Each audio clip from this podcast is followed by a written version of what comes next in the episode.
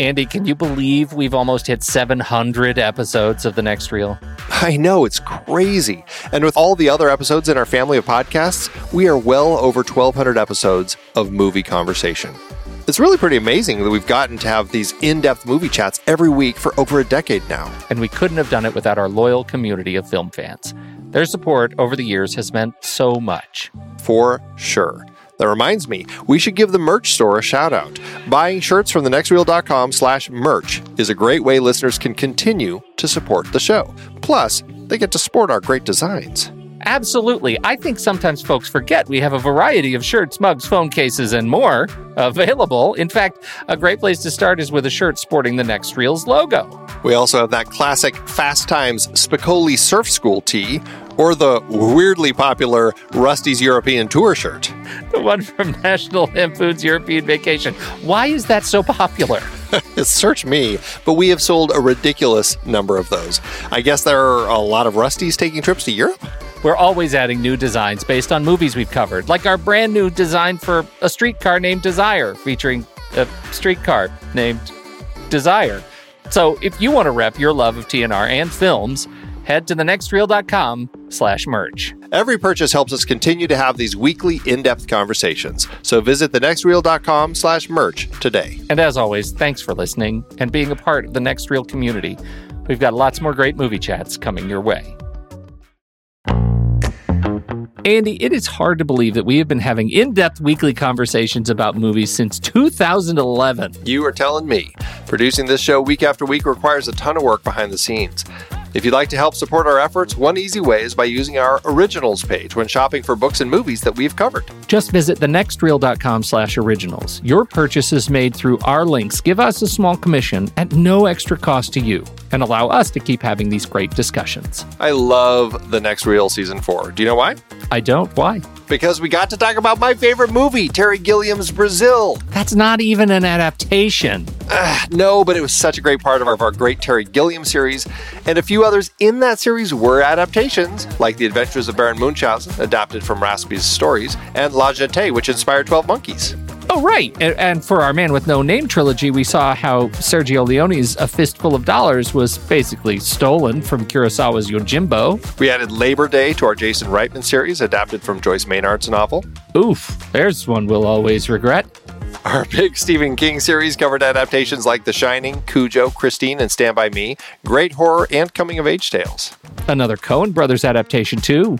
We got to talk about how they turned Homer's The Odyssey into Oh Brother, Where Art Thou? For our holiday series, we did The Bishop's Wife and The Poseidon Adventure. And who could forget seeing Alec Guinness in the adaptation of Kind Hearts and Coronets during our series dedicated to him?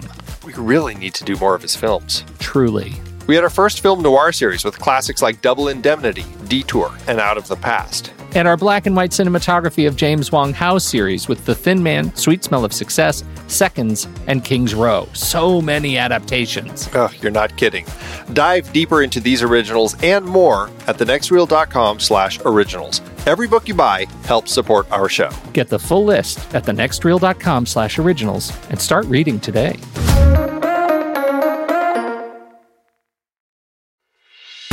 I'm Pete Wright. And I'm Andy Nelson. Welcome to The Next Reel. When the movie ends, our conversation begins. In just a matter of seconds, you're going to hear a classic episode of this show from back in the day when we called ourselves Movies We Like. It took us a while to settle into the show's format, so you'll notice some differences as you listen to these episodes. For instance, it takes us a bit of time to actually get into the conversation about the movie. Things like that.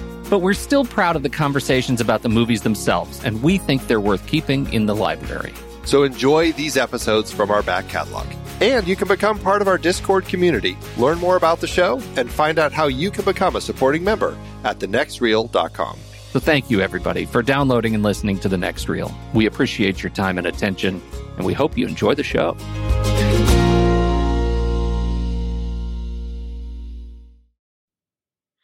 Pee Wee's coming back, and, and Wes Anderson wants to open a theme park. There's something so wrong about like those things. A Wes yes. Anderson theme park? He doesn't really, but uh, he he he wrote a uh, the, uh, little opening bit in in uh, Mark Mothersbaugh's book, which is just all I don't know. I guess he Mark Mothersbaugh, aside from writing funky music, um, just made a you know I don't know. He draws pictures of things, and so so Anderson wrote in the foreword. He said, "I hope soon secure. I hope to soon secure the means to commission the construction of an important and sizable theme park to be conceived and designed entirely by Mark Mothersbaugh." And so people on the interwebs have taken that to uh, mean that Wes Anderson's going to open his own theme park.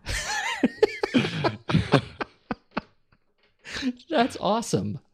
that is the most awesome leap uh, that I've heard today. Certainly, it is, and it would be a fun theme park if, uh, if not uh, a little peculiar.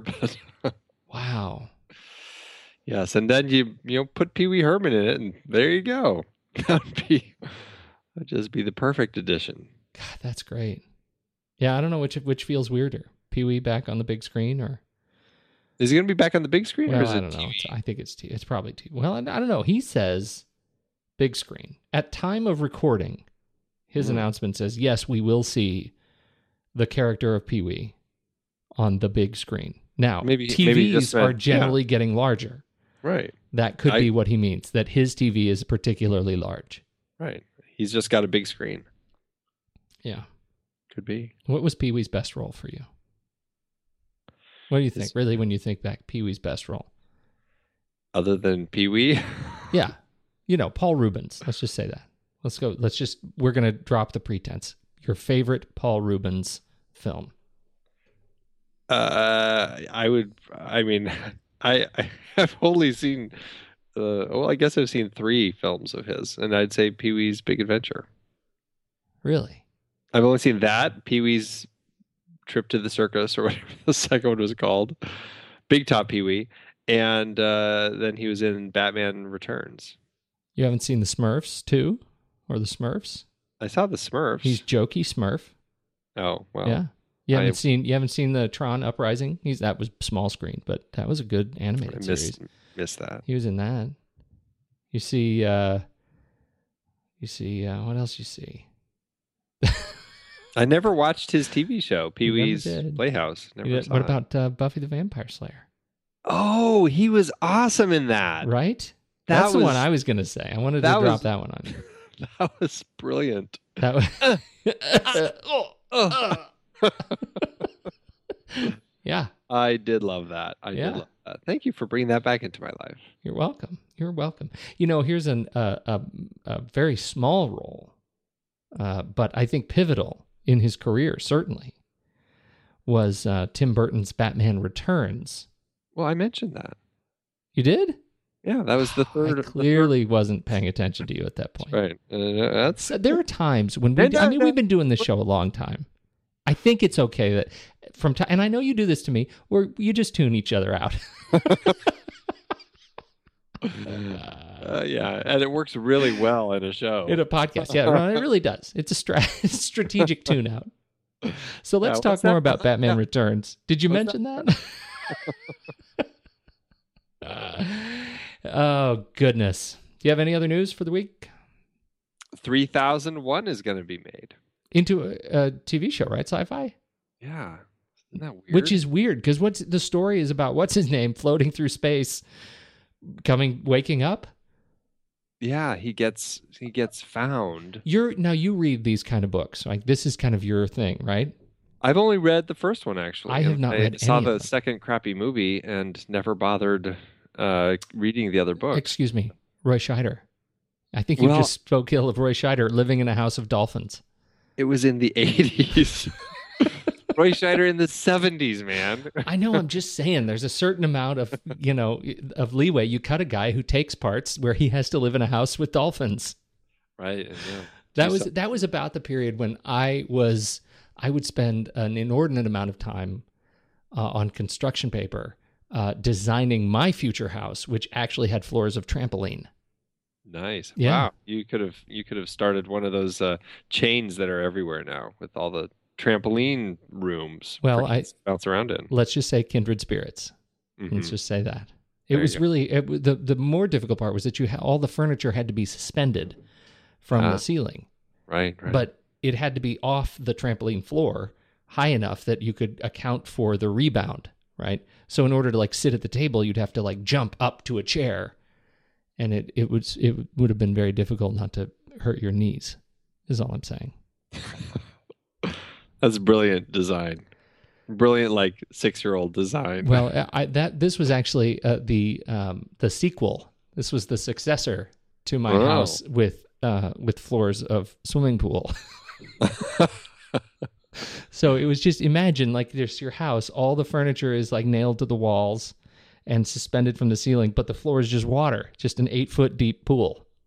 Wow. Every room, even upstairs, is a very big crawl space of just pool. It's pool space between the floors. And you have to like Uh, climb a ladder to go upstairs, but it's a water slide to come down. right? of course. Yeah. Of course it is. Yeah. I love it. Shall we tell the people where we're from? Where are we from?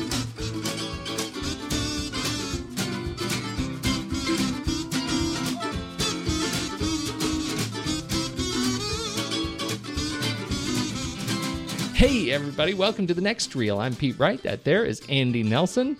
Hi. Hey, Andy. Hi. I went a little Mayberry on you just just for a second there. I, I may regret that. Yeah, what, what am I supposed to say? Howdy. Howdy, Andy. Uh, okay, hey, you know we spoil movies. Thanks for joining us on this uh, this fine uh, evening. Uh, we are. Uh, this is a good movie we're going to be talking about tonight. I'm pretty excited about it. Yeah, start of a new series. Start of a new series. Is it a new series? Sort of a continuation of a series. It's kind of a continuation, right? I mean, the other one is drama of the Brothers Coen. This is kind of comedy of the Brothers Coen, but really, it's, It's just the Brothers Coen. series. That's- Yes. yeah. Who are we kidding? Who are we kidding? That's right. So you got to get to know us. You got to head over to the website and catch up with all of our uh, uh, all the past shows we've done and uh, the uh, the monthly film board. We get the gang of thugs together. We talk about a new release movie once a month. We got another one of those coming right up. Very excited about it. Uh, head over to Twitter, uh, Facebook, uh, you know, wherever, Instagram, we're there. You could head over, as I said, Letterbox. We're on all of the great social platforms. We would love you to get into, join us in the conversation online about your favorite movies. Uh, with that, Andy, I think we need to talk about uh, Instagram. Hashtag guess the movie, hashtag pony prize challenge. How did we do? Did we officially release and see a full grown, uh, bona fide Kraken this week? The Kraken was released. The Kraken will abide. I would say that it was a pretty good Kraken this week. I mean, it was it was a real stumper for people. I don't Yeah. think I don't think that many people uh, are that familiar with the film that we ended up going with this week. Uh, Stephen, I think, uh, oddly found a film that I would call obscure, even though it only came out last year, and it's called Tracks, uh, directed by John Curran, uh, with Mia Wasikowska and Adam Driver. Two, for, you know, pretty. I mean, they're in things. Yes, they're they're in things. That's right. Adam Driver, he's going to be in the new Star Wars thing, you know, and and Mia is Alice in Wonderland. Also in things. She's been in things. Uh, but yeah, so it you know, it took a good few days for people to uh, you know, really lot of random guesses and some pictures that just had not a single guess because people were that stumped. But, you know, by image uh, five, Alexander C. Curran, no relation to the director, uh, ended up uh, figuring it out and ended up uh, taking it home, and he's entered to win the Pony Prize. That's fantastic. I think what what I find uh, really amusing is uh, just how Cameron L. Ryan and Alexander C. Curran and uh, Mr. Tilquist and and of course Blot have become part of our behind the scenes vernacular.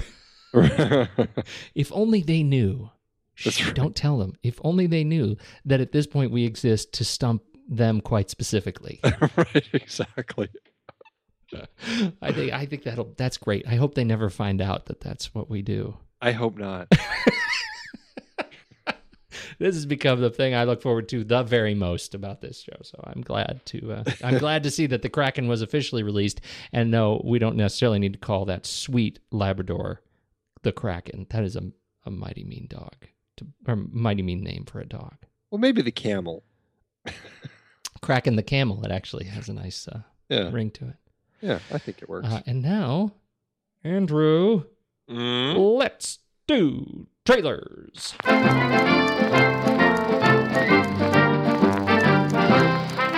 I think you should go first. Okay, I, I'm going to go first. The trailer I am talking about, I'm pretty excited about. It's uh, Clint Eastwood's new movie, American Sniper, which um, you know it's it's weird that it's it just had some odd press going along with it over the last uh, several years because this is based on a true story of a uh, sniper in the in the uh, Navy SEALs called the most lethal sniper in American military history, who um, uh, claim. I mean, it, the story is his story about how he was a sniper and how he was, uh, you know, in the Iraq War. And I mean, he claims to have. Uh, he has 160 confirmed kills. And uh, out of 255 probable kills, which is crazy, Um, Crazy. yeah, so it's it's kind of his story.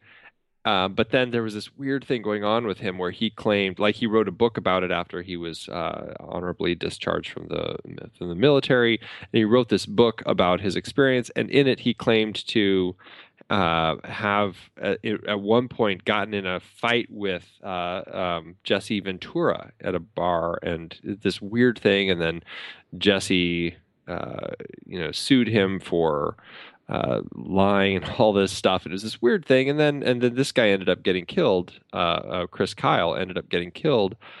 Um, and this whole trial kept going on. It was just it's this very strange thing that's kind of been following this story. But remove all of that, and I've got to say, this trailer is very engrossing, and it it- it's a very I mean it's it's a teaser really. It's it's just kind of almost showing it this kind of one scene of the uh, of this guy's story as Bradley Cooper who's who's playing Chris Kyle is basically trying to uh, figure out who he's going to take out. And I don't know where you know where it takes place in the story if this is like the beginning of his reign as the most lethal sniper or what. But I mean clearly he's left with some pretty difficult choices in this trailer. You know does he kill the nun? Does he kill the kid? Does he kill the guy on a phone? It's like ugh not a job that I would want. Yeah, but that's- it's incredibly tense and you know Clint Eastwood coming from Clint Eastwood he's a director who can make great stuff or who can make some stuff that I just really have no interest in seeing and this falls into the hopefully great stuff category I hope so too. I, you know, you're right about the trailer. It really is incredible. I mean, you, you just you just really want to keep it going. You just have to see how this shakes out. It's it's one of the better trailers I think we've seen coming um, this year, certainly. Uh, so I'm very excited about that. Uh, you know, there are times when the controversy at the head of this particular publicity train uh, is enough to take a little bit of the wind out of your sails. Uh, and so I'm I'm I'm torn on on that. Just the the hubbub around this movie. I I really I think Bradley Cooper looks great. I'm liking him more and more. Uh, he is he's just uh, I think he's a really strong talent, and I'm I look forward to seeing this seeing him in this film. yeah Uh, he's, he's got a couple of interesting ones coming out. I, I didn't choose this particular trailer this week. I'm not sure we will uh, talk about it, but Serena is another one coming out uh, shortly with um, uh, him and um, uh, Jennifer Lawrence, uh, and it it's a, uh, sort of a high high period drama that looks really really interesting. If you haven't caught that one, it's another one to look out for. He plays a very very different character uh, in this film, and I think it's really wonderful to see him back to back. Um, you know, in these these two movies coming down that are so the, the parts are just so diametrically opposed in character. It's really really an interesting mashup for him. Yeah, absolutely. And then he's going to be in uh, a a new Stephen Knight penned film uh, directed by John Wells, and and we like Stephen Knight. He We is do. a great writer director. And then he's going to be in uh, Cameron Crowe's new project, and we sometimes like Cameron Crowe. Yeah, I think that's fair. Well, I so when does this come out? Did you say? It's I didn't. It actually is going to be a limited release on Christmas Day, and then it will uh, it'll push wider in the beginning of 2015. So it's one of those holiday release push, trying to get uh, some award buzz going for Yeah. it. Well, mine actually, I uh, I don't know the exact release date of this one. It's uh, it says 2014, but I think it's it's the uh, comedic spiritual sequel uh, to American Sniper. It's called Let's Kill Ward's Wife, uh, and it's the. thank God you laughed. uh, it's going to be really dark. Yeah. Um, it is a comedy uh, written and directed by Scott Foley. Uh, I, you know, this Scott Foley, he's one of those guys.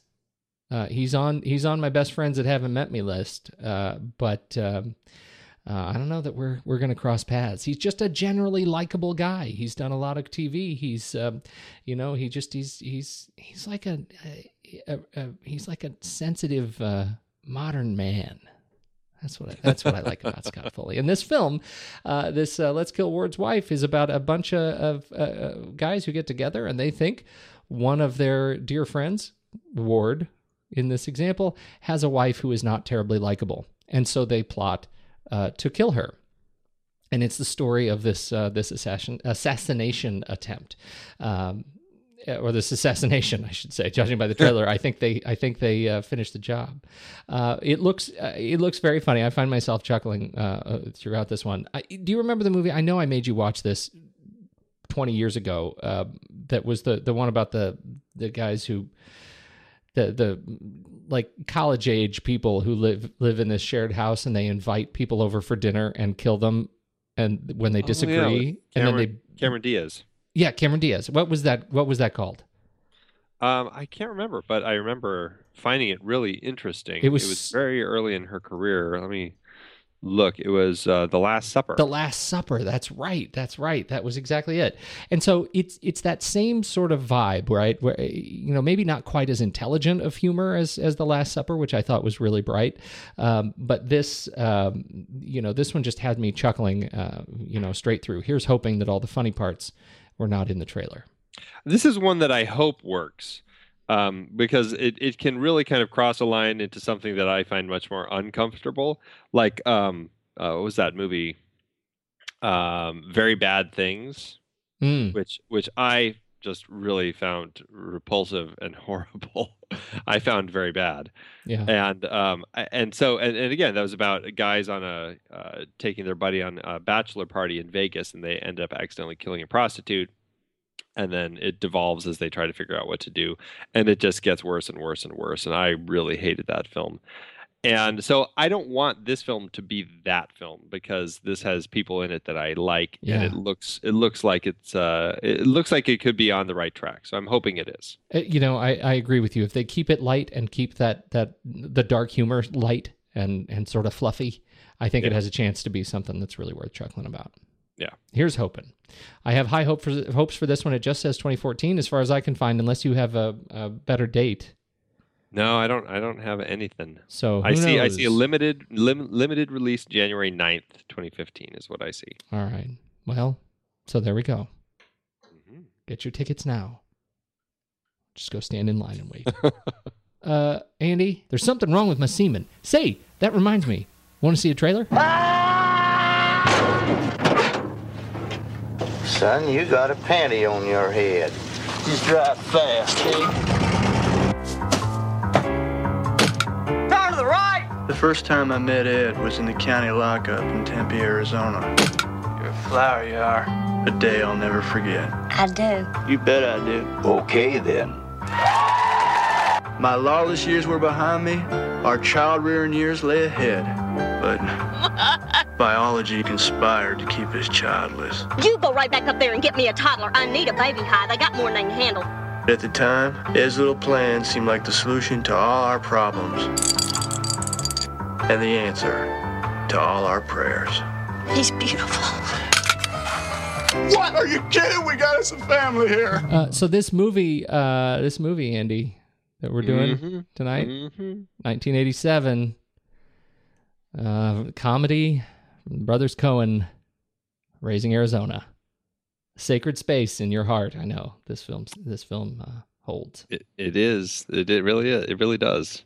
It's number 31 on the American Film Institute's top 100 years 100 laughs list. Number 31. Wow. That's high praise. Do you still That's- do you still laugh? I laugh every time I see this movie. this this is one of those movies. I mean, this is this is uh, quite possibly my favorite Coen Brothers film, if not at least my favorite Coen Brothers comedy. It's like that and uh, No Country for Old Men are, are pretty high up there. But That Raising is funny. Arizona, That is Yeah. really funny. it's very very different films. It's like this is the comedy version of the that. part right? where he, he kills those guys with that pump thing, hysterical. So funny. Oh, Yeah. stand up and howl. they i you know i don't know this is just one of those movies uh, that hit me at the right time in my life i saw it in the movie theater and i just have been in love with it ever since and this is a movie that i you know i could use this movie as a gauge to tell whether i'm really going to get along with somebody or not Because as long as they like this movie i feel like we're okay. Like my my one of uh, my dad's um ex-wives she didn't like this movie. And, And we she- all know how that ended up. There's a reason that she's an ex-wife because it's uh yeah she just she the whole idea of making a comedy about kidnapping was just so offensive to her. I just knew that it it wasn't going to work you got to come into the family with a bar set. that's right, right? The bar right. is set at a certain point. Uh, this this film is, uh, you know, I this is a uh, such a wonderful film for me. Not just because it is a brilliantly funny script. I mean, it's it is a fantastic. I, I was telling you before we started recording. This is one of those films that it, it's rare in this movie that I am laughing out loud. You know, it's not like that kind of a roller coaster for me. Um, but I think the the slow burn humor for me in this movie that I just I never stop chuckling at uh, uh, you know I just never it never stops. The pacing is just perfect. Uh, the set pieces are just perfect. Uh, everything about it for me just hits me straight between the eyes and so you know I I think part of the reason I don't howl out loud at this movie is because I really want to hear what comes next even today as many times as I've seen it I really want to hear what comes next because there's there is so uh, there is so much going on that is just right with this film. Yeah, and it's endlessly quotable. I mean, I can probably quote well more than half of this film. And there are lines that I use, you know, on a regular basis in my life that just I mean, they're they're great lines to use. They're just perfect. I mean, whether it's just like the the okay then, you know, or Yeah. or, or son, you've got a panty on your head. I you unfortunately don't get used very often. you know, uh. but the, it's not just that the physical humor. You know, I I, I think Frances McDormand when she turns around and uh, Glenn, cut cut it out, Glenn, and she smacks him in the face with her purse is one of the best physical bits in the film for me. I just that's that's one that has me teetering on the edge of hysteria. That whole sequence uh, is just really wonderful. Um, you know they they do some just wonderful things. Why don't you, eh, since you've you, since this this film is so high on your list, why don't you uh, walk through the premise of the film for us? What what is it? Why is the premise funny? it's i mean it's a dark story. I mean the coen brothers are not people who uh, ever tell just kind of a straightforward story that uh, kind of fits within uh, the parameters of what people would really expect. I mean this is a story about an ex-con and an ex-law officer who are married and in love but they can't have a baby um, because, as the doctor says, uh, her insides are a rocky place where his seed can find no purchase. so,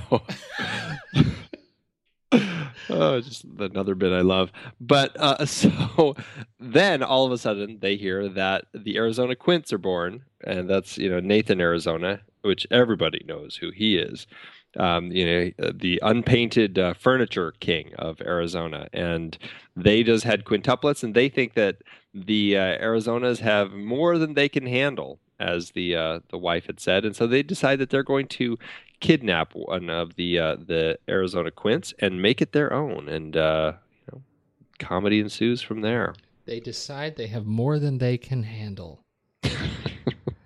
Uh, well, I will say. I certainly wouldn't be uh, one who could deal well with uh, quintuplets.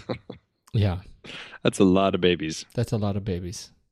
Uh, the the the film weaves together. I think this is one of the areas that I think it's they they just get so right. This that they re- weave together these independent storylines. Um, you know, we have the we have the the marriage, right? We have the the couple between uh, Ed uh, and uh, Hi, uh, Holly Hunter and Nicolas Cage, and so we have their romance, and then we have uh, you know the the surprising arrival of um, Hi's prison buddies, uh, John Goodman and William Forsythe, uh, Gale and Evelle Snoats. Uh, who who come and kind of make themselves at home, and then it becomes a kidnapping of a kidnapping as they discover that the baby is not um, who it is purported to be, uh, and they are out for the ransom. But then they fall in love with the baby, and then you know it becomes this sort of slapstick. Uh, slapstick sort of Russian nesting doll of a story, uh, you know. Then we then welcome um, this uh, Frances McDormand's uh, angle where they realize, uh, you know, between uh, Glenn and and Dot, uh, that they realize that this baby is uh, they're they're going to hold them out for ransom and and uh, uh blackmail uh, Hi and Ed, and it just becomes a giant mess. And yet somehow the humor still makes sense as they weave together all of these sort of convoluted relationship stories. Um, and and I I find it really still even to the very end uh, when we meet the ultimate arbiter of justice. the the hired the hired uh, thug. Mm. What do they call him? The lone biker The of the apocalypse. Yes, the lone biker of the apocalypse. Leonard Smalls. uh, to come and uh, and and rescue the baby. You know, somebody's going to pay me whatever the market will bear, uh, and uh, and get the baby back and and meet his untimely demise yes. they do that really well and this is an area i think where many of the you know the you know sort of what could be legendary comedies uh, end up falling apart because they they don't quite nail it Yeah, exactly. I mean, it's it's. I mean, it seems like a, a fairly simple premise, but it is a nice um, way that the the Coens are kind of looking at the different uh, levels of kind of the world of, the society with with you know having a baby. How Ed and Hi, who can't have kids, want to create this world of normalcy, so to speak. They want to kind of fit into society. I mean, even uh, when Glenn and Dot, Sam McMurray and Frances McDormand's characters are coming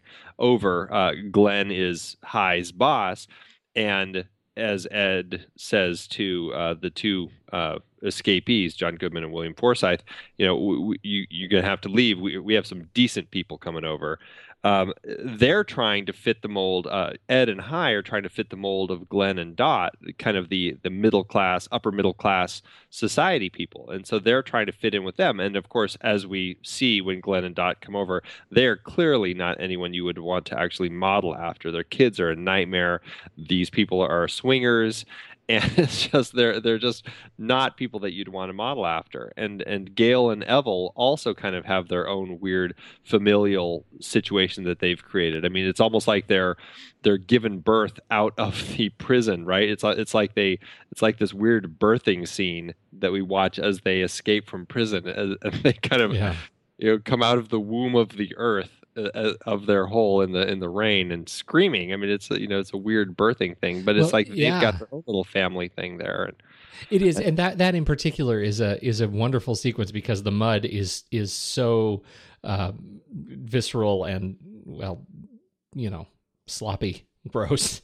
Uh, but but you know, Glenn uh, or um, uh, Goodman, uh, he emerges from the ground, uh, and then he delivers his brother. Right, he reaches Right. into the ground and delivers him by grabbing his leg like he's a breach uh, Right. from from the earth. Uh, I, I don't mean to interrupt you, but that scene is it, it, it slays me every time. Oh, I know, and it's just so strange. You know, it's this weird birthing scene of these two guys, and uh, you know, as they escape prison, and then you've got them and their familial situation, and they're they even talk about it where it's just like.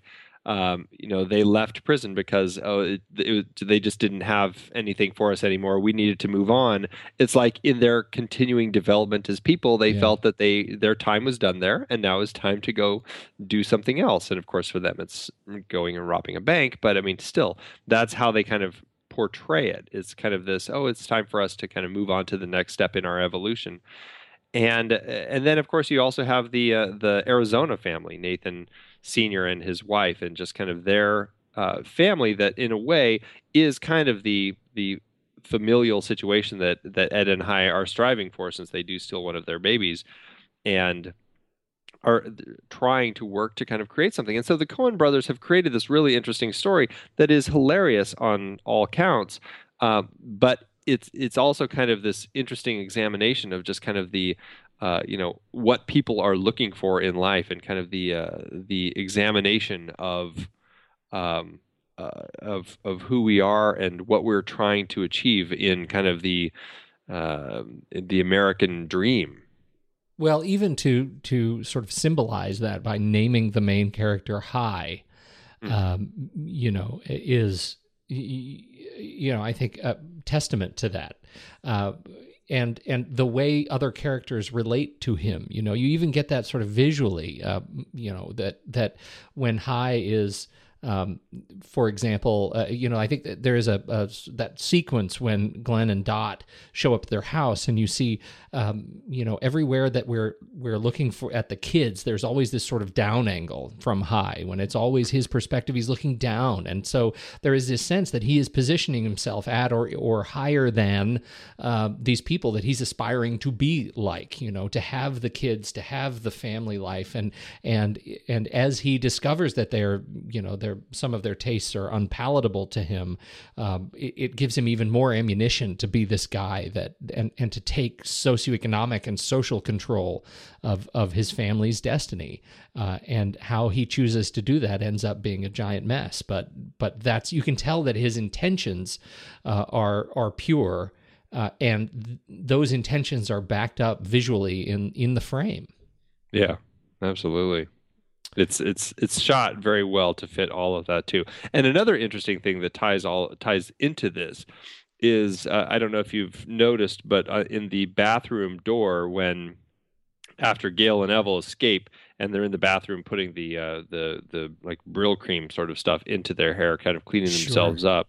Written on the bathroom door is graffiti that says P O E O P E, which is likely a reference of the Coen brothers to Doctor Strangelove, uh, Kubrick's film, um, when uh, uh, I can't remember the character's name, but he's writing P O E O P E, uh, peace on earth, uh, a purity of essence on a piece of paper.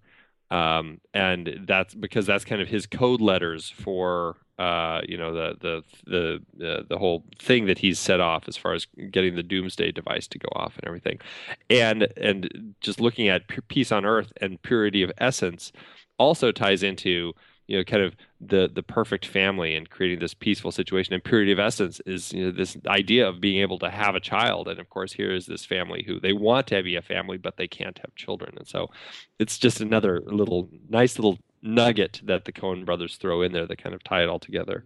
Just you you bring up the letters on the door, and it makes me think of other letters on walls.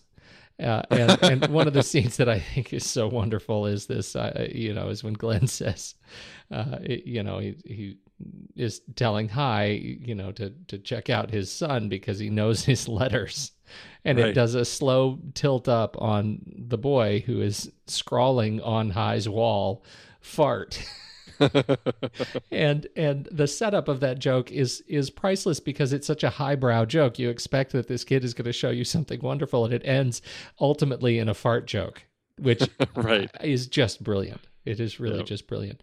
A lot of kids in this film, and uh, in particular, the Arizona Quints uh, wasn't just five; it's fifteen. Uh, and I love this bit that we kept fi- we kept firing babies and it was right. so sad because they never even knew they were being fired, says Joe, Joe Coen, uh, because they kept learning how to walk, and uh, that that is enough to get a baby fired in a movie where babies have to crawl. That's right. Uh, uh but but I, I you know found myself staring sideways at this sort of uh, I, I don't know what do they call it? The crazy there's that you know the pageant family thing. What is that? Where you have your kids in pageants? I never did that. I was not I, a pageant kid yeah. Uh, but where they they start strapping the baby's shoes on backwards so that they can't walk. Right. Reminded me uncomfortably of misery. That's all. That was my little That's tie horrible. in. That's funny. You know, I actually met the uh, the grown Nathan Jr. You did not. Uh, yeah, I, uh, there was a, a, film event where, or a new theater had opened up, and, and, they were playing a whole bunch of different films. One of which was Raising Arizona, and when they'd opened, and and uh, the grown Nathan Jr. Uh, T.J. Kuhn was there. Actually, it was him and one of his brothers, I think, that uh, were two of the the pair that had played him a little bit, and so uh, it was kind of funny. You could you could see the resemblance. It was interesting. That's pretty funny. Yeah, that is pretty funny. Uh, breakthrough performances for Holly Hunter in this film. Yeah, this is her first uh, her first big role. She, uh, you know, we've talked about her a little bit in uh, context of Frances McDormand, as we talked about at the other Coen films. Uh, she was roommates uh, with Frances McDormand, uh, and um, I guess that was several years. They'd been roommates for several years, but uh, this was was her first film and and marked the start of a wonderful career. I had not seen this film when I saw Broadcast News, which came out right after uh, this one, and and went backwards. Mm. But I, I, found myself remarking she's one of those actresses that it it this did not feel like a first film. Do you know no. what I mean? Like yeah. she she felt established right from the beginning. Yeah, and it's interesting when you look at somebody as brilliant as Holly Hunter, uh, like their first film, you can just see, oh yeah, she was born to be doing this. Yeah, right, right. She's just really she's just fantastic as the the sort of this the, the vaudevillian sadness that she channels as this uh, as this wannabe mother is is just perfect. Yeah, yeah, just perfect. Uh, this is a Nicolas Cage movie that I uh, I like. Yeah, I mean, he has some good movies. He really does, and this is one of them. One of the, you know, I think that most of his good movies may be in the '80s and '90s. yeah. He's got a few that have snuck through, but uh, yeah, this is definitely one of the one of the best. So, in their portrayal as Hi and Ed, what is it that you think makes them so relatable to you? Uh, you know, it's it's the imperfect nature of their relationship. I mean, he's a criminal uh, trying to, you know, go clean. She's a uh, a police officer, and they, by nature, automatically uh, there's this uh, this yin yang of that relationship, just of their roles, and uh, and then this just the, everything about their relationship just just is full of issues that people deal with, problems, and and as a couple, they're always having to deal with it. Whether it's just uh, you know having to uh, or dealing with the fact that they can't have kids, uh, to like once they've kidnapped this child, you know, learning things like you know getting your shots and and uh, your pediatrician and dip kinda, yeah, getting your dip tet because you know you don't want to get uh, lockjaw. Gotta have your dip tet. get your dip tet. Uh, it's uh, and and so they cre- they've created this uh, this great relationship of people who just feel uh, feel imperfect and feel like they are working to make things work, and I think that's what makes it them kind of an, an indelible uh, couple. The uh, you know I want to I, I want you to reflect for me uh, on the open of this film, right? The first like five minutes pre credits mm-hmm. right? Uh, before the title card hits, right? The there is like a uh, a speedboat ramp up for this film that gets you get you into the story where we meet Hi, we see their romance as uh, you know as it meets and as they meet one another in the lineup. She's photographing him for his um, uh, f- for his prison shot, right? Mm-hmm. And they he woos her over the course of being arrested several times. We see him in in group therapy in prison, uh, and we hear him through voiceover um, talk about um, you know his experience of of meeting her and how they get to, to catch us up to today. Um, reflect a little bit for me on that that section of the script because it's it's one that if if there is use for a, a really solid voiceover structurally this this makes me stand up and and like applaud. I, I love the the opening of this film. What what is the function of that, and and you know why is it so great? Well, I think you were right in in giving it a sense of kind of it's almost like this speed ramp to the story. I mean, it's it's this almost. I mean, it really is kind of a pre-credit sequence, like you said. It's 11 minutes long, and it gives us the whole setup of their relationship, all the problems with their relationship, and just uh, just everything leading up to the decision of of kidnapping this child, and it moves so fast, and the pace of it is is just very invigorating, and it puts you right in in uh, line for what you're going to expect the rest of the story, and when you're doing a pre-credit sequence, I mean, it's it is just one of those things that you need to. Uh, I mean, it's got to hook people in, and this really sets the stage of the world that we're going to be entering and hooks people in in a very uh, in a very uh, effective way. And i think that's what they were going for here. And i mean it's a comedy. You have to you have to be getting people to laugh and right out of the gate is the best way to do it. And they they pretty much set it up that way with just all the all the motifs that they have whether it's the the little verbal motifs you know the the uh, turn to the right and uh, the guy who's always don't forget don't forget his profile ed and who's always coming in like he keeps having additional things for her to say and the okay then and and just all of the the, the cyclical nature of everything that we have going on there it really uh, it just taps us into these characters and their story and sets us up for the the genre and and the pace and uh, and what we're going to be sitting in the theater for for the next uh, uh, 80 minutes. It's there is a certain amount of just artistry, and and I have to imagine a mercenary sense of editorial responsibility to to craft that first 11 minutes and i i didn't make note of the of the time as i was watching the film but i you know i just said talk about the first five minutes. I think that's a real sense of how great that opening 11 minutes is. It feels like five or less. Like it, it really feels uh, like you're you're in the story and and um, uh, it it moves so briskly um, to to get us up to speed functionally. Uh, but the other thing it does, I think, and we've talked about this with some other movies that share a similar tone, and I'm I'm even going to throw films like Big Fish in, into this mix. And I know you you aren't as crazy about that as I am, but but it's this idea that it gives us a sense of the fairy tale and the whimsy uh, right up front. Like you say, it builds the world, and this this you know I think it's a testament to how great pacing and cutting can be for world building. Yeah, absolutely. It's a huge part of it because the world building is not just the world of uh, the characters as they're living it, but it's also the world as the audience is going to be experiencing it. Yes. Yes. And that and that is a key element. And and you know, it's like something that Baz Luhrmann also does, like in uh, Moulin Rouge or something, where you've got that intense, uh, you know, crazy whirlwind editing, storytelling structure that he has, and uh, you know, some people have a hard time.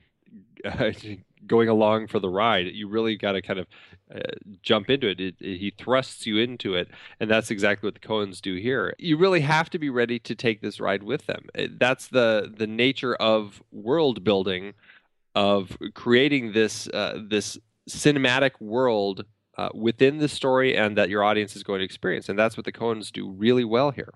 I totally agree with that. Uh, what what else stands out to you? Do you want to? How do you how do you want to talk about? It? You want to talk about uh, any other uh, folks in particular uh, before we get into uh, more Coen talk? Well, I we should mention Trey Wilson, who's great as Nathan Arizona. Uh, he's so funny in the role of Nathan Arizona. I just I'm I, I love him as this character who is trying to get his son back, and he's he's just uh, his wit, his sarcasm is just great, and when he's dealing with the cops, is fantastic.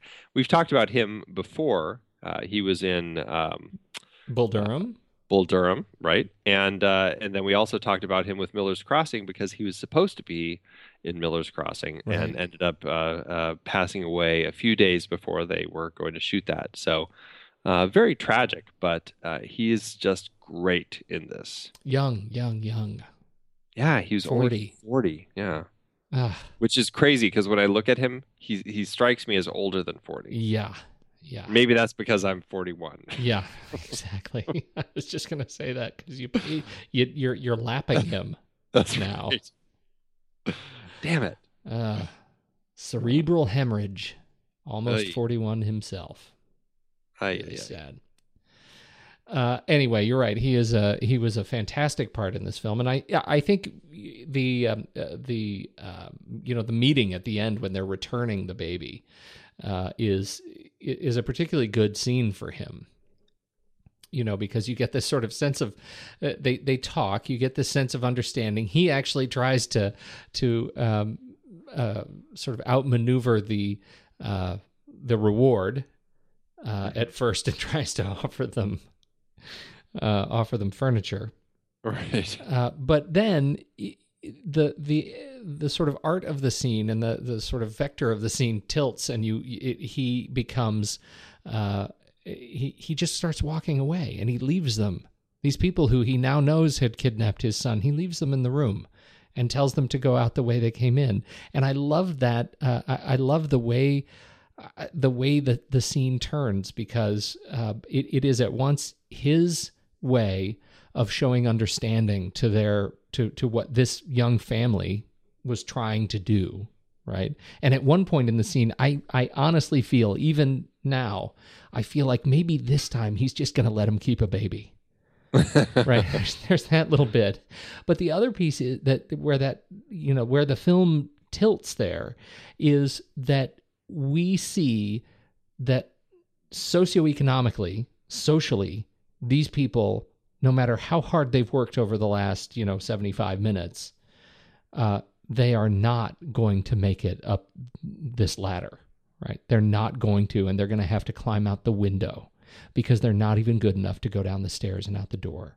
They literally have to climb down the ladder uh, that they used to try to break themselves out of this you know this social um, prison Right. I, I love that. I love the way that that little three way scene um, turns. Yeah, it is very touching, and uh, you're right. As somebody whose child has just I mean, was kidnapped and was just returned, he, he's very, um, Remarkably cool. yeah, very understanding. And there's there's this hint that he gets it, and uh, but even even though he gets it, like you said, he makes them climb back down to their own uh, social status. Yeah. But yeah, it, it is a beautiful way that that scene is constructed. Um, talk about the the Coens just a little bit about the, you know, this is a comedy, but as you say, the premise of the film is dark.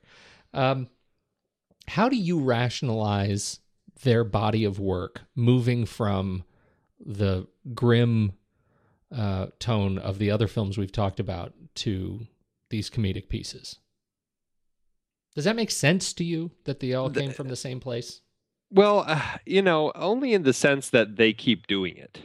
You know, I think that's why it makes sense to me. Momentum. because They're they're very good at jumping back and forth, and I think it's. I mean, they've said, you know, they uh, when they finished uh, Blood Simple, they wanted to do something that was uh, just very different. They wanted to try for something that um, was more fun. They wanted to just kind of do a big, broad comedy, and this was kind of the script that they ended up coming up with. And I think, to me, it strikes me as uh, a pair of filmmakers who really do like jumping back and forth across the line, and uh, they do very frequently. I mean, they're always going from comedy to uh, to drama to comedy to drama, and they they seem to always be doing that, and they do it really well. I, I shouldn't say they do it really well. They do it um, very frequently.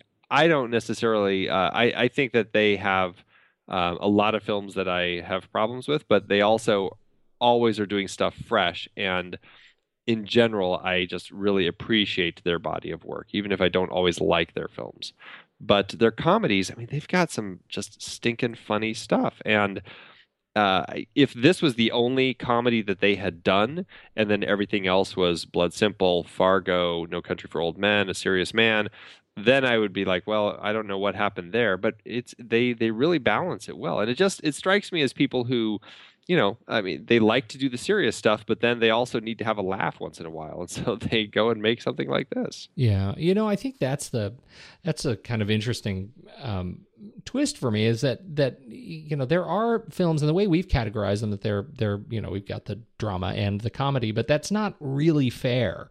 Uh, particularly when you look at films like you know Fargo, um, which there's you know there's a lot of funny in that film. Yeah, and It- also, it's more I mean, character funny, but it's funny.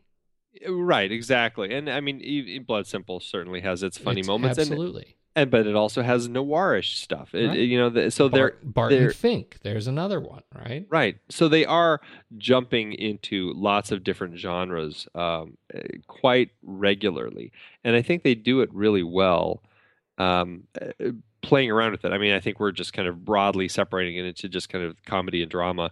But you're right. You're absolutely right. It's it, there. There's a lot more going. I mean, even if you looked at their comedies, there's a big difference between Raising Arizona and the Hudsucker Proxy, which feels very much kind of a, a throwback to kind of the the kind of that 30s screwball comedy Mhm. uh, Mhm. to the Big Lebowski, Oh Brother Where Art Thou, the Lady Killers, Intolerable Cruelty. I mean, uh, Burn After Reading. When they there's always kind of different things that they're going for in their comedies themselves. Right, right.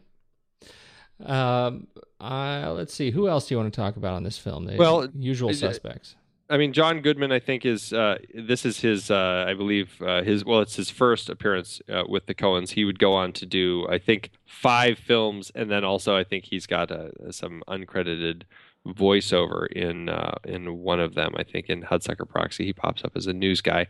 Um, so he's clearly somebody who they just love working with. He works well. He fits well in their films. Uh, I think he is such a great character actor. He creates such interesting presences that if you look at this versus what he does in Oh Brother Where Art Thou or even Inside Llewyn Davis, uh, it's just it's amazing what John Goodman can do. I mean, he's I think just a, a, a rock solid character performer, and uh, it's great to see him here. And this was like right before he was uh, kind of had his breakout TV role in Roseanne. hmm That Which uh, is fascinating shortly. that that came after. I know. It, it, I always straight. It always. I don't know why I always think Roseanne happened first, but uh, Man, Yeah. man, he was in a, 221 episodes that show ran. yeah.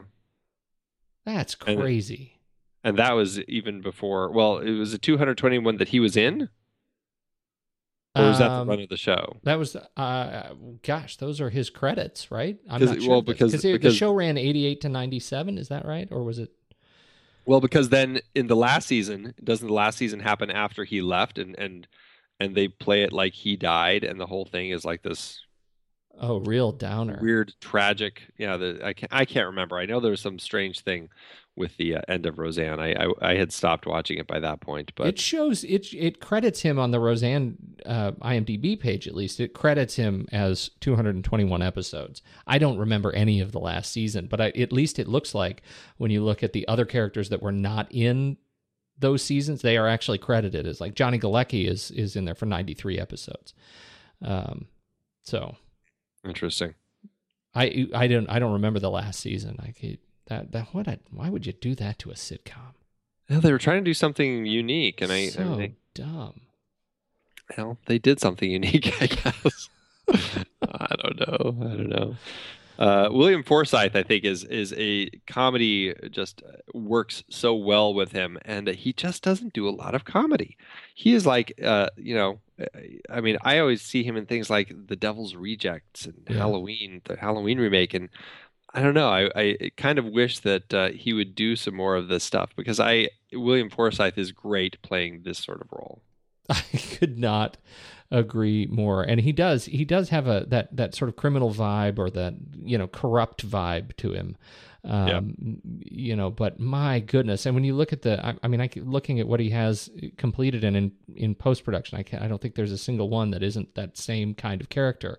If there's a guy who has been typecast, it's it's this guy. I wish he would have been typecast as something funny. I uh, know. because he is just really, really gifted. He really is. He's so good. And Sam McMurray is another just hilarious guy who's who's great as Glenn. And I grew up with him on the Tracey Ullman show, and I, I that was like I watched that religiously, and uh, and he everybody on that show was great. But uh, you know I always just remember him from that show. He was great, and uh, it's it's just so fun. Uh, he plays Glenn so well. Uh, you know that's that's something that's also worth talking about is the way that the Coens often write their characters. A lot of people, um, you know, typify the Coen characters as being uh, dumb and kind of writing these kind of dumb characters. Whether it's something like this or Fargo, you kind of get these these people who often are kind of I don't know, not that bright. And I don't know. I mean, what's your take on that? Do you think that they're just not bright characters? Do you think that it's just part of the way that they're written? Um, well, I guess isn't that one and the same? I I don't my I, I don't feel I, I, I this is such a matter of perspective, right? I mean, it really it really comes down to your sort of experience and and like I you know I got these people in my family. Well, see, Uh, that's that, and maybe I didn't I didn't uh, express my thought very well or my question to you very well. But I mean, I I think there is something interesting about the idea of dumb characters versus the idea of realistic characters who just aren't always using their heads. Yeah. you know. Yeah, and I think that's true. And I think you're right because in this film in particular, we get these caricatures of um, the the opposite ends of that spectrum, right?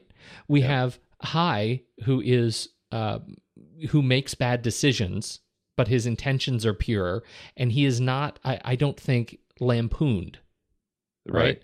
Uh, where we get with Sam McMurray's character, uh, we get this character who is also a caricature of of a s- you know a a character in a certain socioeconomic and social class, but he's lampooned. Right, he's lampooned when we see him get hit in the face with a purse. We see him uh, lampooned kind of every which way. Uh, uh, you know, what the, just the things they, the words they put in his mouth are enough to to make you look at him and just kind of slap your forehead. But those are characters in the same film on the same screen, and they are uh, in the same you know same setting, and yet they represent completely different interpretations of these characters. One you could say is dumb, and the other you could say is striving.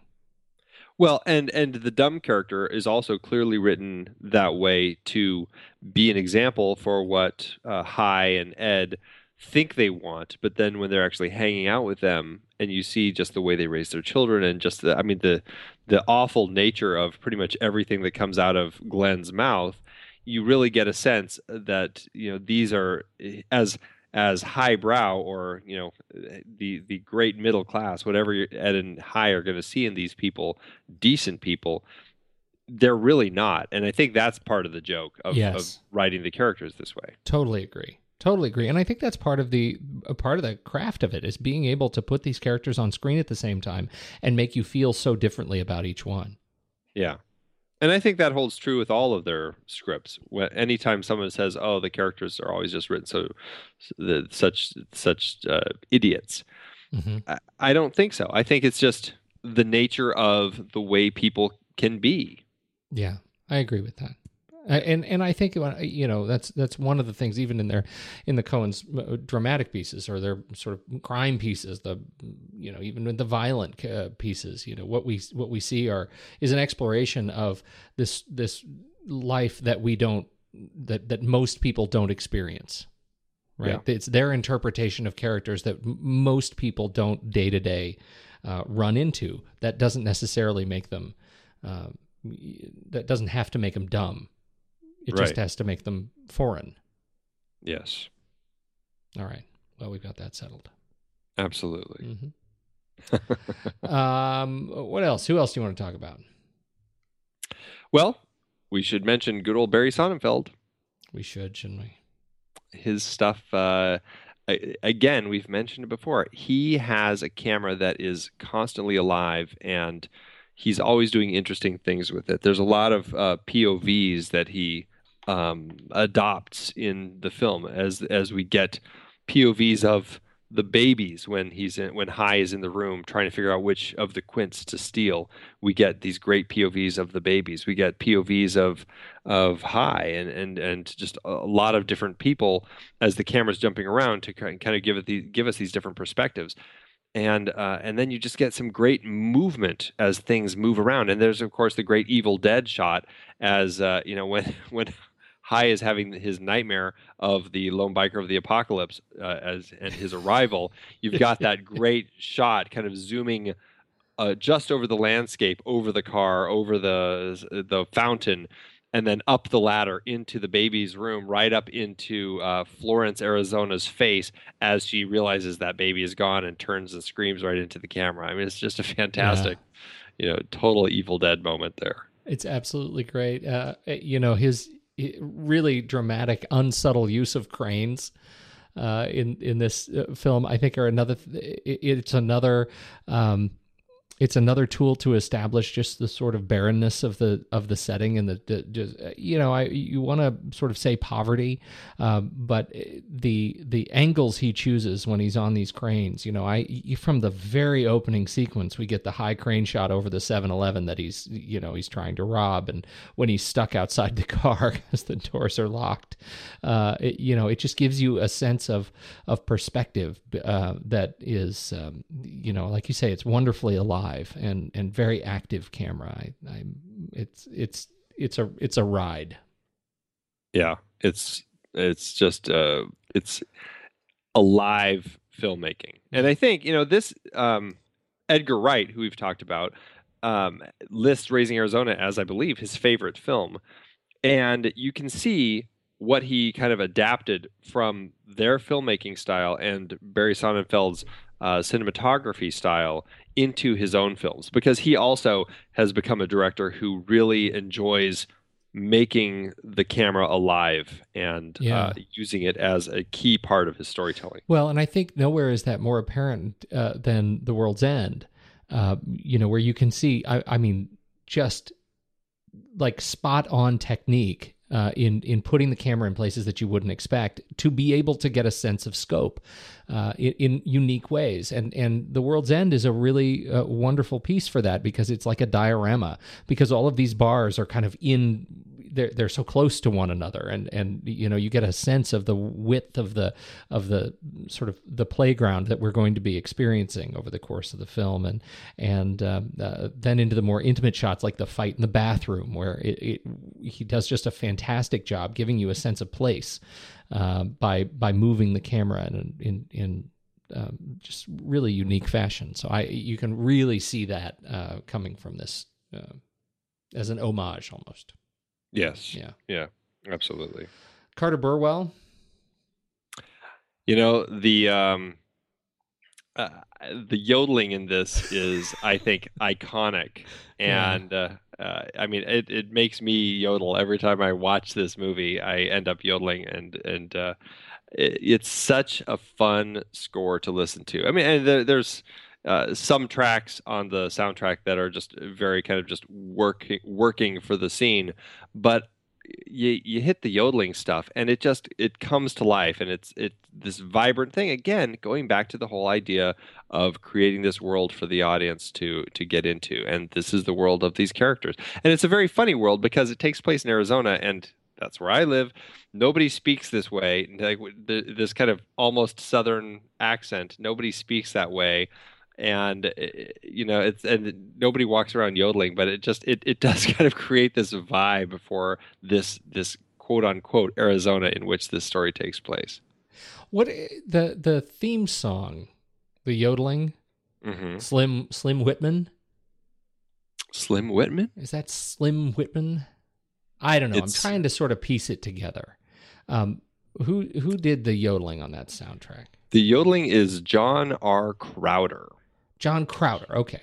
Yes, he's what, he's the guy who did all the the yodeling. He did all the yodeling. Okay. Yeah. So, am I crazy, or has this has the theme song since been corrupted in a car commercial? Hmm. I don't know. I you know it's it's that that actual uh, the track that they uh, that he's singing or he's yodeling. John Crowder is yodeling is actually taken from um, other older pieces, and I, I, think that some of it might be a, a, Pete Seeger song called "Goofing Off," the "Goofing Off" suite.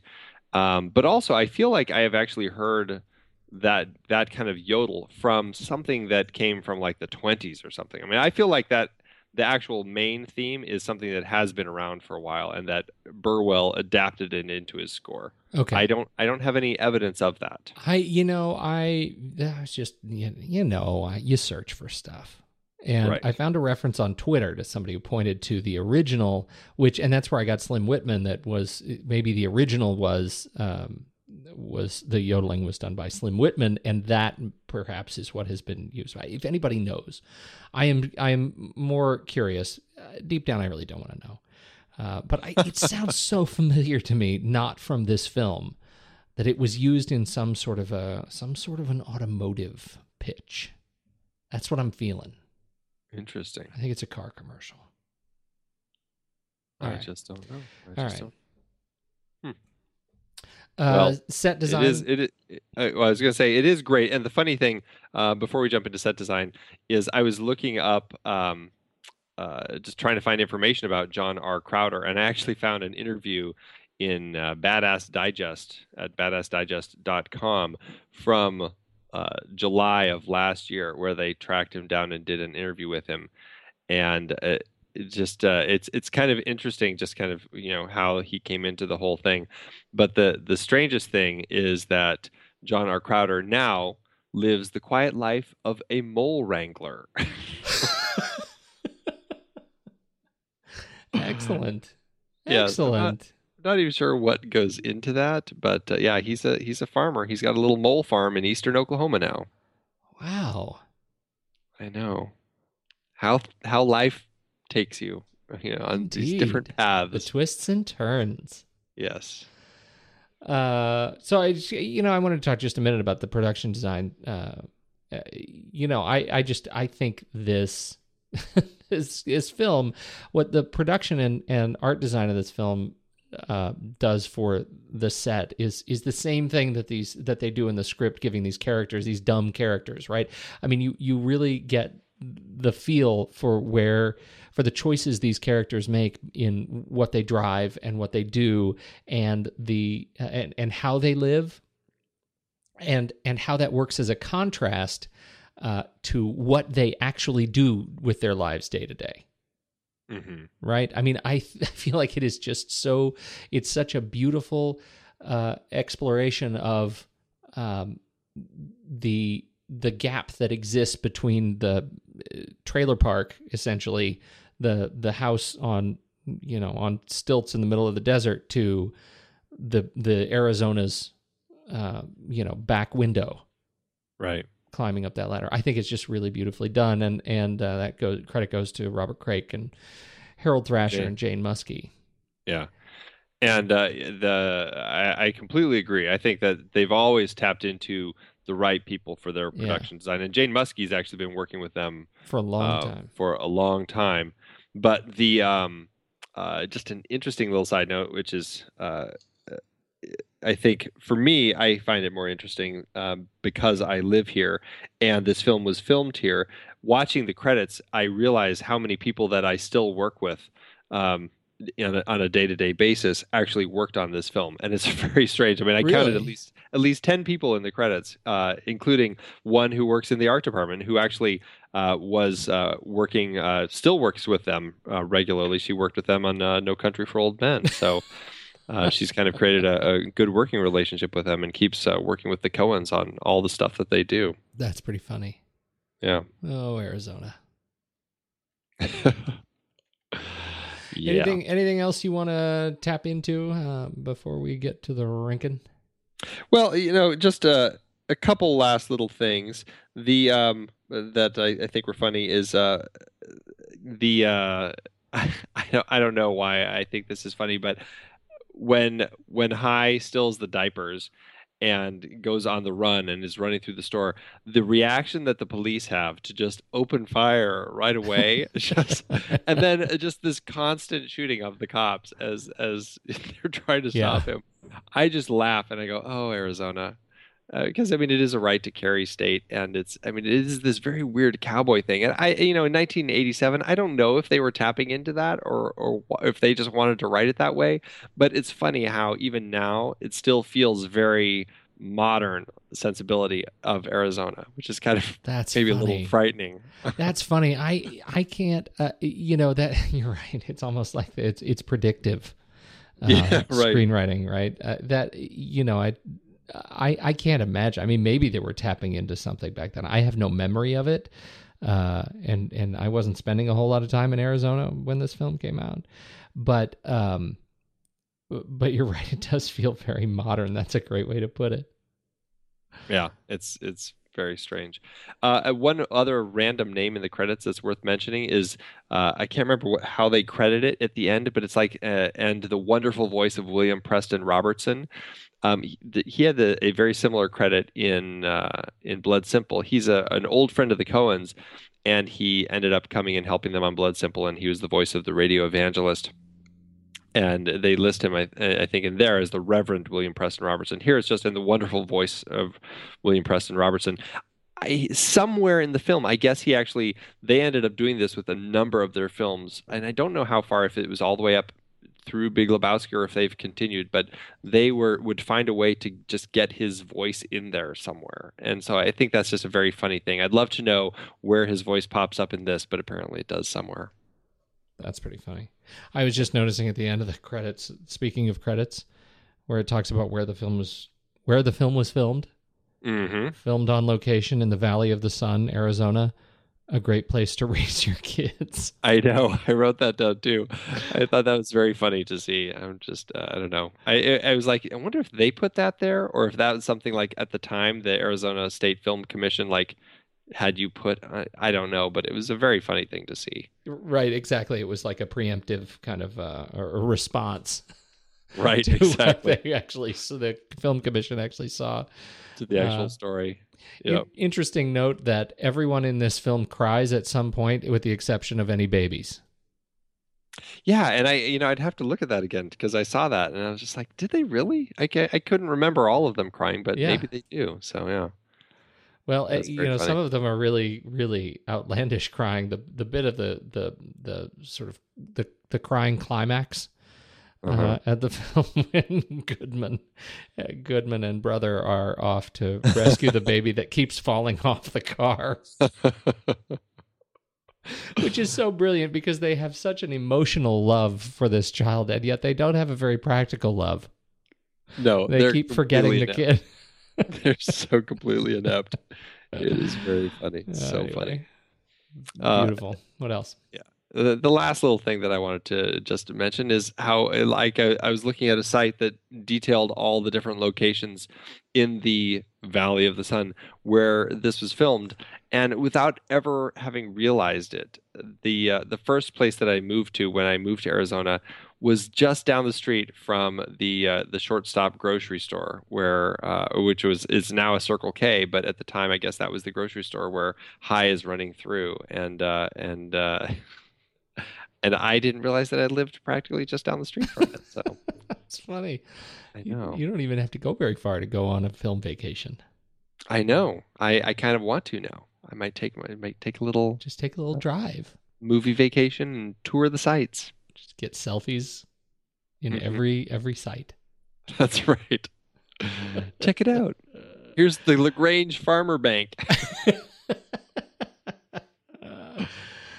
Oh, that's good. That's good. Shall we, how did it? Uh, how did it do?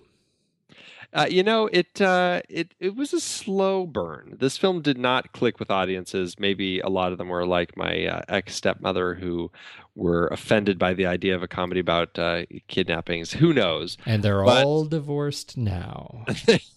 exactly.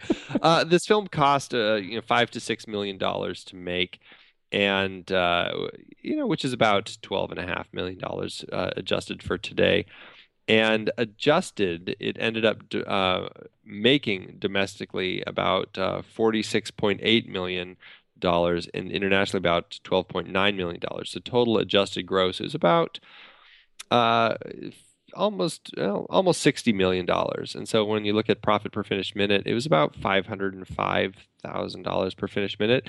It was a slow burn. Um, it still made money. It still did well for itself.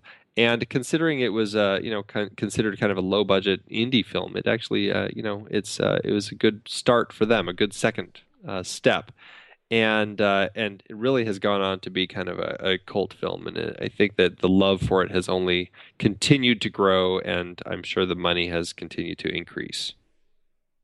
I'm I am sure of that too. Mm-hmm. Uh, residuals. Ah, yes. I think we should rank it. Let's do it. Head over to flickchart.com slash the next reel and uh, see if our movie favorites line up with your movie favorites as we get ready to rank this fantastic film and see if it's going to break. Ooh. Let's see if it'll break the I'm- top ten. You think top 10? I was going to say top 20, but I may be chickening out. You might be chickening out. All right, we'll say top 10. Let's see if it does it. I All do right. I do agree with you. I like this movie an awful lot. I, yes, I, I, yeah, it's a good one. All right, Raising Arizona or Carrie? Carrie. Not that mother scratcher. uh, Raising Arizona. Yeah. Uh, Raising Arizona or Twelve Monkeys? I'm going to say Raising Arizona. I am too. Raising Arizona or Misery?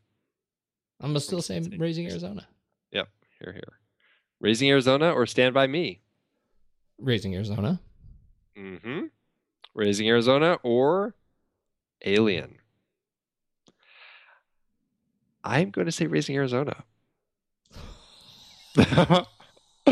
I know. I know. But it's true. Just I know. Are you sure? I am. I have watched Raising Arizona.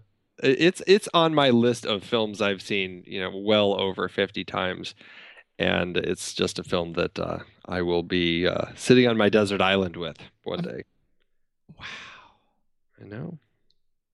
Okay, I'm going to give this one to you. But just know that something may be coming where I'm going to come back for you. wow, I don't even know what that means. Okay, uh, Raising Arizona or Seven? Oh. I might have to say Raising Arizona.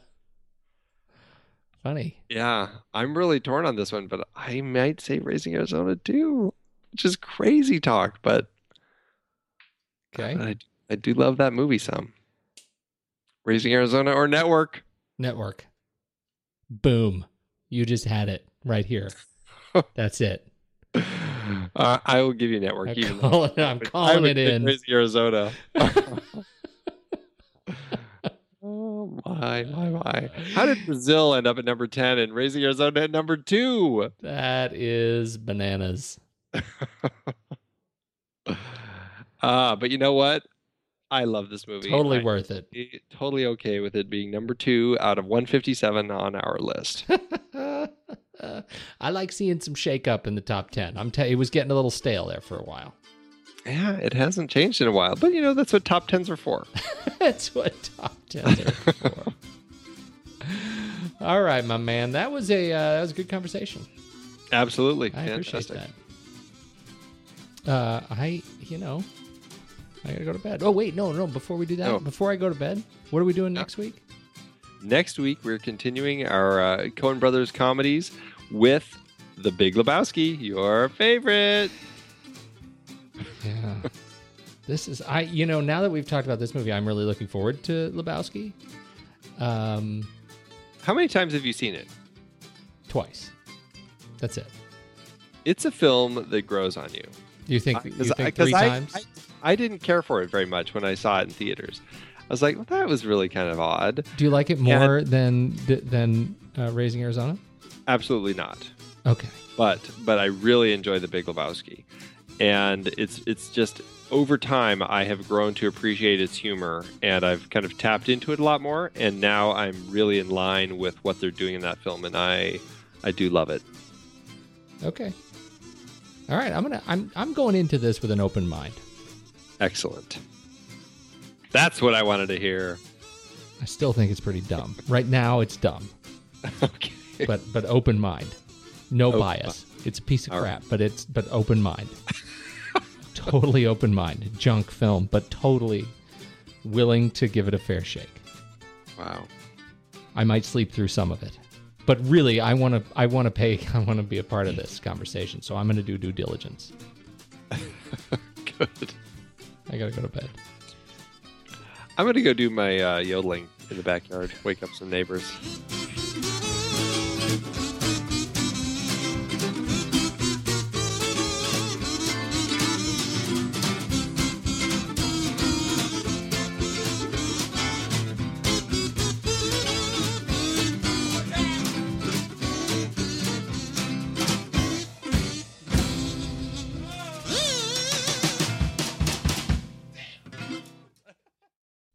I'm I'm I'm going to be do, reading the review of Sestmoy, which I think they were going for c'est moi, but they didn't use spaces or an apostrophe, so Nice. it's Sistmois. The first 30 minutes are funny and enjoyable, mostly due to tickling and witty dialogues. The rest is boring. The film goes south when the two. I don't remember any tickling. I was like, The, tickling. fil- the film goes south when the two friends of Nicholas escaped from the prison and visited him in his home. Since then, there are only a couples of hilarious scenes. One is where the boss suggested wife swapping. The other is when the kids of the boss wrecked his home. It gets worse when the bounty hunter started to track Nicholas down. The imagination is so wild that it's not interesting anymore. And here's the kicker anybody who is expecting a child or wants to have one should watch this. It realistically and funnily portraits part of the difficulty of raising a child.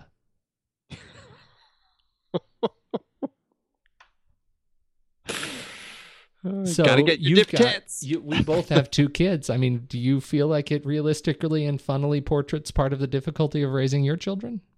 I feel like I'm a better parent because of it. I know you are. What's yours?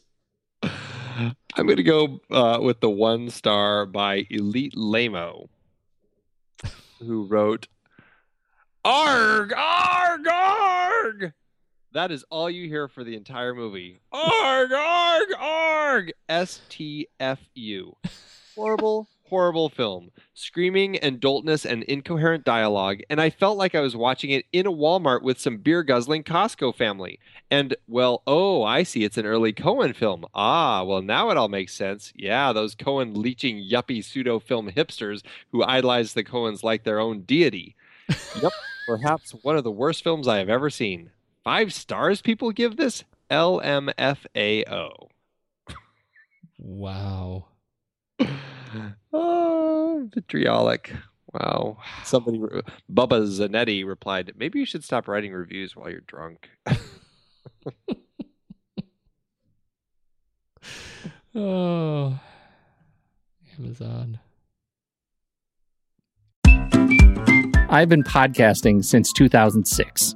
In that time, I've tried countless hosting platforms, but in August 2022, we switched to Transistor to power all of our shows here at True Story FM, and it's been a game changer. I love the Transistor allows unlimited podcasts and storage without extra charges. We can publish so much content, and we do. If you want to start up a podcast, do yourself a favor and host your show on Transistor. With their one click publishing, you can get your new show onto all the major podcast directories effortlessly. And their website builder lets you quickly build custom sites for each show. The detailed analytics are invaluable too. You can access all kinds of listener data anytime. Oh, and the versatile players allow you to embed episodes anywhere to reach new listeners. Plus, the team behind Transistor is super responsive and keeps making the platform even better. After using countless hosting services over 15 plus years, Transistor has been hands down the best podcast partner for us. If you want a hosting platform to take all the worry out of getting your podcast out into the world, go to thenextreel.com slash transistor and check it out. Support our show and support your own show by going to thenextreel.com slash transistor. Start growing your podcast today.